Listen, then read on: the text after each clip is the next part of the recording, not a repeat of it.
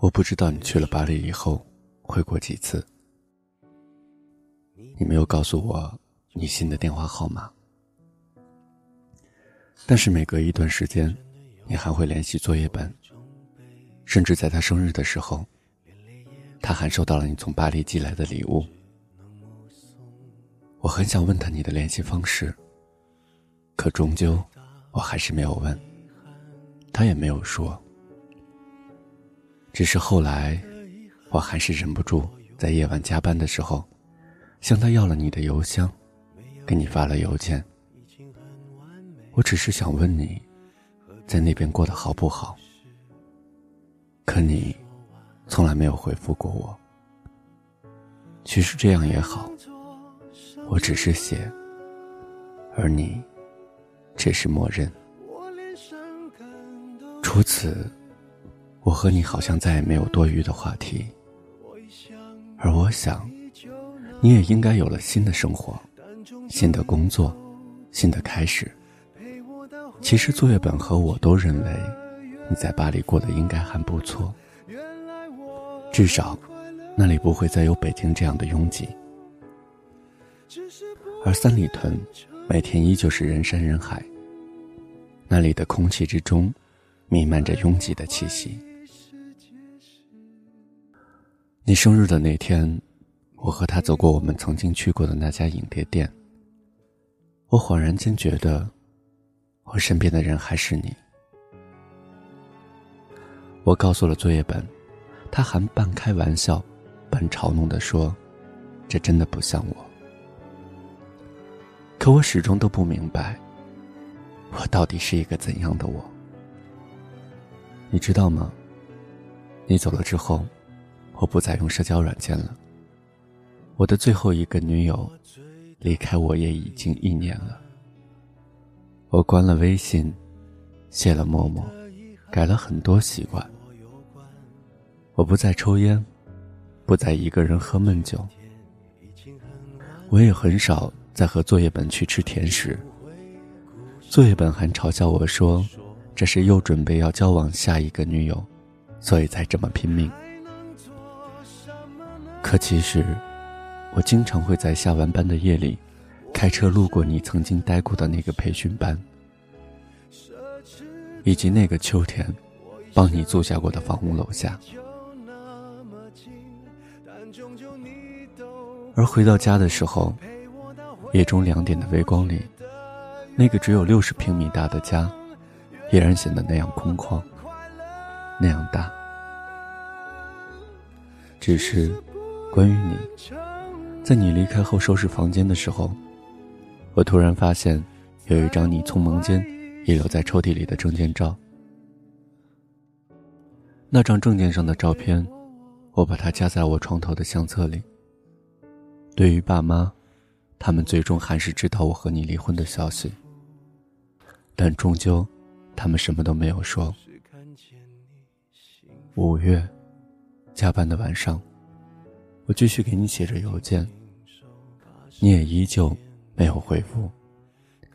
我想告诉你，我们养的那两只狗，在一个月之前生了四个小家伙，白色的、灰色的、灰白的，还有一只是带斑点的。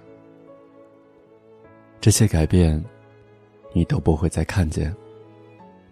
可我相信，一切东西的改变，都有其存在的道理。那天作业本说，让雷诺又有了新的作品上映，电影票房一路飙升。作业本还告诉我，他关注了你的 Facebook，看到你上面有关电影的新动态。七月的最后一天，我窝在家里看着让雷诺的那部电影，邮箱里有了收件提示。当时我觉得那是公司发来的邮件。于是没有去点开。晚上的时候，作业本问我有没有收到你的邮件。我猛地一晃神，以最快的速度打开邮箱。一张婚纱照。照片中洁白婚纱的你，好像瘦了很多。那个男人应该是你的某个法国同事吧？八月，好像又是一场梦。我在低迷的灰暗里醒来，再次牵起你手的人，不是我。不知道怎么，在重拾酒杯、微醺躺下的时候，突然很想哭着笑，或是笑着哭。第三天的时候，我告诉作业本我要去巴黎找你。那天晚上，我买了一幅世界地图，在巴黎和北京之间画了一条线。我去了 T 三航站楼，在那架飞机关闭舱门的一瞬间，我看了最后一眼那个既熟悉又陌生的北京城。当飞机起飞的那一刻，高空中的我。想到再次见面的时候，我想对你说：“你知道吗？你虽然瘦了，虽然漂亮了，可你依旧还是那个个子不高、没有大长腿、没有大胸、不会玩自拍、不会 P.S 自己的脸，甚至你的眼睛都没有一点女人味道的那个女人。而我虽然还是个胖子，那个有着一个大脑壳。”老远就可以看见牙齿很白，以及胖到没有线条脸蛋的那个胖子。但这一次，一定不会是那个让你离开却不阻拦的胖子。你还会看见我的丑陋，而我还要继续的陪你走。我连伤感都是奢侈的。我一想念你就那么近，但终究你都不能陪我到回不去的远方。原来我很快乐，只是不愿承认。在我怀疑世界时。你给过我答案，我感觉到幸福，是看见你幸福。